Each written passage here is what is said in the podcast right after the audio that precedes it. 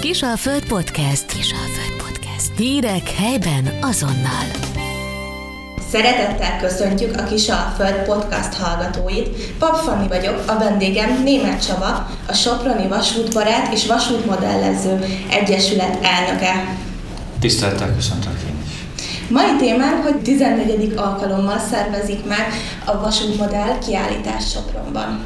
Így, így igaz, hál' Istennek most már a 14. alkalom, hogy össze tudunk jönni, és a vasútbarátok, illetőleg a vasútmodellezők három napra birtokba veszek egy Sopronba a lisztközpontot, áprilisnak itt a második hétvégén, húsvét után. Az érdeklődők, akik ide ellátogatnak, miket találkozhatnak? A legnagyobb hangsúly a vasútmodelleken van. Itt mindenki látni fog csühögő, püffögő, puffogó, füstölő kis csodákat az egészen, de ezen túlmenően lesz olyan kiállítónk is, akik statikusan mutatják be az általuk készített modelleket, illetőleg meghívtunk olyan embereket, akik maketteket fognak majd kiállítani. Interaktív terepasztalok is lesznek? Természetesen, nem csak a mi méretarányunk, ami h 0 a hozzáértőknek azt hiszem ez nagyon sokat elárul, tehát ez egy méretarány a vasútmodellezésen belül, a vasútmodelleken belül, lesz ennél nagyobb is, ez a 1.45 arányú, maketteket fognak ők kiállítani, amik természetesen működnek, ugyanúgy, mint a valóságban, hogyha valaki kimegy egy sinek mellé vagy egy vasútállomásra, ugyanúgy világít, füstöl, amit éppen azt tud. Emlékeim szerint tavaly voltak olyan asztalok, amik egy kis részletet, egy, egy történetet mutattak be. Idén is lesznek ilyenek? E, így igaz, a reményeink szerint sikerült olyan makettezőt, modellezőt is megírni, amiket te említettél, ez úgy hívják, hogy dioráma.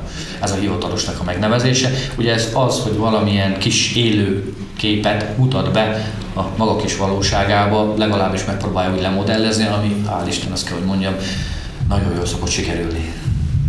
Összesen hány terepasztal lesz felállítva? Terepasztal az momentán most csak kettő lesz, de akik itt lesznek, mint például mi is, ugye Vasútbarát és Vasútmodellező Egyesület, ketten leszünk így nagyobbak, mi nem terepasztalokba utazunk, hogy így mondjam neked, hanem modulrendszerű. Tehát ez annyit jelent, hogy több kisebb részegységből áll össze az a hatalmas nagy egység, amit majd a járművek futni fognak.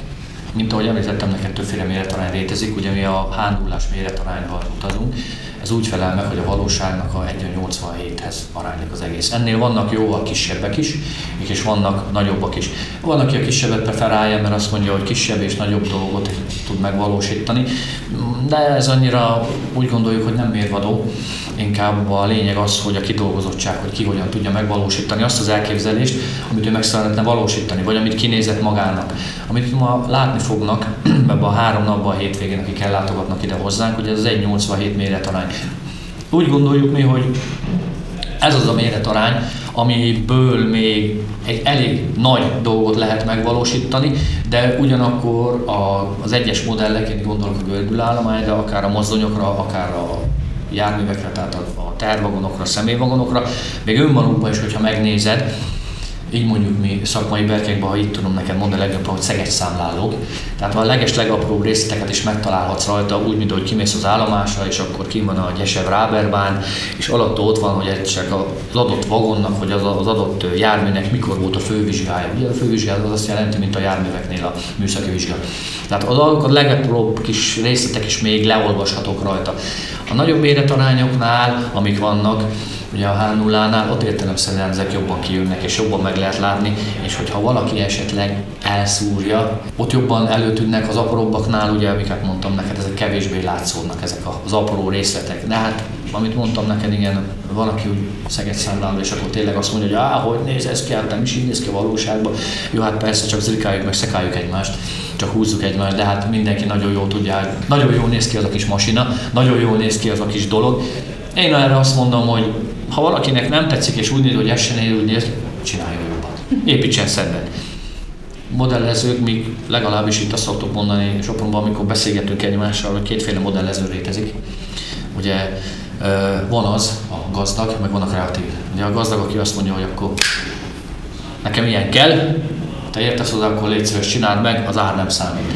Meg van a kreatív, mi, ezt mondom neked, és akkor tényleg az, hogy kimegyünk, körbefotózzuk, lemérjük, centizzük, hogy kell csinálni, mind kell csinálni, legapróbb részletek, és megpróbáljuk összeállítani úgy, ahogy azt kell. Hogy egy jellemző példát mondjak neked, 2021-ben ugye volt itt Sopronban, a vasútmodell kiállítás novemberben, akkor volt a Soproni választásnak, tehát az 1921-es népszavazásnak a évfordulója, száz éves évfordulója. És ennek az apropójaként, illetve hát ez volt ugye az egész kiállításnak maga a mondani valója is, megépítették a Soproni, megépítettük a Soproni várkerületnek a makettjét. Természetesen nem az egész nagy valóságába, mert hogyha mond azért nektek is azért valamit ez, hogyha én így mondok neked, hogy méreteket, ha úgy megcsináltunk volna minden egyes épületet úgy, ahogy kell, az 7 méter hozva lett volna. Na most nekünk abban is kell gondolkodni, hogy ha ezt valahol ki akarjuk állítani, akkor el kell férni. Most 7 méter nagyon sok. Különösen akik annak idején itt voltak és meglátták, nézték a kiállítást, vagy akár fölmehetnek a Facebook oldalunkra, meg tudják nézni. Youtube-on is fönn van gyönyörűen, hogy mégis hogy néz ki és mekkora ez. Kompromisszumokat kell kötni, ez tény és való itt is nekünk szükség volt erre, ugye 5 méteresre sikeredett így is. Na ugye ezen olyan épületek vannak, hogy ezt a boltba te nem fogod tudni megvenni. A nagy modellgyártók, akik kiegészítőket gyártanak, épületeket és egyéb ilyen magyar motivumokat nem igazán. Tehát ugye azt kell látni, hogy ma éppen az adott országnak a épület együtteseihez, vagy éppenséggel a jellegzetességét, azokat gyártak. Hát ez teljesen természetszerűleg. Úgyhogy azt, kell, azt is mondom, hogy rá is vagyunk szinte kényszerítve, hogy ha meg akarjuk valósítani, akkor nekünk kell megcsinálni. Igyekszünk is ezt mi megvalósítani úgy, ahogy kell. Hát azt kell, hogy mondjam, elég jó nagy sikere volt. Azóta is ugye próbáljuk ezt egy kicsit azért finomítani, kicsit csiszolgatni, kicsit építeni rajta. Ebbe az is közrejátszik, hogy ugye a modellezésbe is nagyon-nagyon erős teljesen begyűrűzött ez a global, is a globalizáció, hanem a digitalizáció. De ez valahol azt mondom nekünk jó, mert vannak azok a nagyobb motorok, azok a nagyobb eszközök, amik azt mondom neked a számítástechnikában előfordulnak, és az hál' Isten egyre kisebbek lesznek, azokat mi folyamatosan fel tudjuk használni, be tudjuk építeni. Tehát akkor sok mindent saját magatok készítettek el? Így van, így van. De azt is kell, hogy mondjam, ugye a másik dolog ennél, hogy a vasútmodellezésben, de szerintem minden egyéb más modellezésnél és a sportnál is azt is mondhatnám, hogy így van. Nálunk kétféle dolog az, ami határt. A fantázia, meg a pénz. Ugye a fantázia az azért, amit az előbb is, ahogy beszéltem róla és mondtam nektek, hogy azért kompromisszumokat kell kötni. Mert meg tudjuk építeni a Soproni tévétornyot is, föl tudjuk rakni a Dalosednek a tetejére, csak ugye az megint az kell, hogy meg magasság, nagyság, méretarányosság, azért kompromisszum, hogy akkor beleférjen, vagy ahogy említettem, a várkerületet ott is meg kell. Ugye hát a pénz, hát annál meg az, hogy nem olcsó egy sport, vagy azt kell, hogy mondjam nektek, ez a miénk. Most csak egy példának említeném, ugye, hogy mi a digitális rendszerbe utazunk, megint mondhatom ezt nyugodtan. Ugye itt, itt kvázi egyetlen egy mozdony, amit föl akarok rakni az asztalra, alap, az kb. egy olyan 60 ezer forint, tehát onnét indul.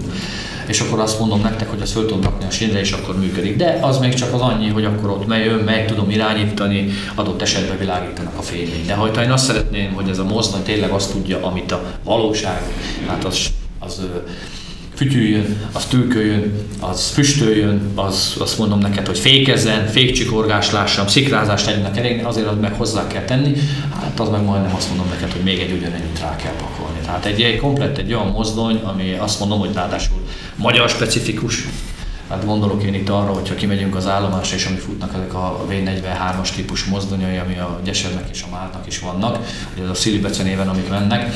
Most hál' a Pico kiadja, de egy ilyen mozdonyért, ha digitálisan, hanggal, minden effektel föl szeretnéd szerelni, hát akkor egy igen, a 120-130 ezer forint körül ahogy említed is, ez egy költséges hobbi. Mit javasolnál azoknak a gyermekeknek, akik szeretnének ebbe belevágni, vagy azoknak a szülőknek, akik szeretnék ebbe az irányba terelni, hogy legyen egy hobbiuk a gyerekeknek? Hogy ők nekik mit tanácsolnál, hogyan induljanak el? Ez egy nagyon jó kérdés, meg egy nagyon nehéz kérdés. Meg, megint azt mondom, hogy tudod, a szülője válogatja, meg tudja venni, nem tudja megvenni. Alapkérdés eleve, ha valaki ebbe a sportba, hogy így mondja, belevág, melyik rendszerrel akar menni? Analóg vagy digitális? A digitális az ugyan egyszerű, idézőjelben mondva, tehát ott a számítástechnika azért, és a fiatalok ma már azt kell, hogy mondjam, beleszületnek ebbe. Az a, az a drágább része. Az analóg az olcsóbb része. Miért mondom ezt? Vannak nekünk is régebbi típusú mozdonyaink, amiket Vatera most csak reklámhelye nélkül, vagy bármelyik ilyen vasútmodell kiállításra elmegy, ott is vannak, vagy van valamilyen bőrze. De van nagyon sok olyan oldal is, hogyha fölmennek, hogy az internet világába is megnézik, ahol használta meg lehet venni ezeket a dolgokat. Töredék. Majd nem azt mondom, hogy töredék. Most vannak olyan része is, akik értenek hozzá, meg hál' Isten vannak olyan emberek is, akik már erre specializálódtak, akik ezekből az analóg mozdonyokból digitális tudnak varázsolni. Hát azt mondom neked, ha én úgy kezdeném el az egészet, tehát azt mondom így kicsibe az egészet, akkor analóg rendszer, de lehet venni, hál' Isten azt mondom neked most már olyan dolgokat is, hogy analóg rendszerben működik alapból, és ha akarom, akkor tulajdonképpen egy úgynevezett decoderrel én ezt digitálisan tudom varázsolni, és akkor már majd, hogy nem tudja azokat a dolgokat, mint a nagyvasúti. Úgyhogy nem egyszerű kérdés ez. Pénztárca függő sajnos, ezt kell, hogy mondjam, mint nagyon sok minden. Az érdeklődők mikor tekinthetik meg a kiállítást? A mostani hétvégi kiállításunk, ez így kezdődik április 14-én, reggel 9 órától 9 órakor már nyitunk. Pénteki nap 9-18 óráig lesz.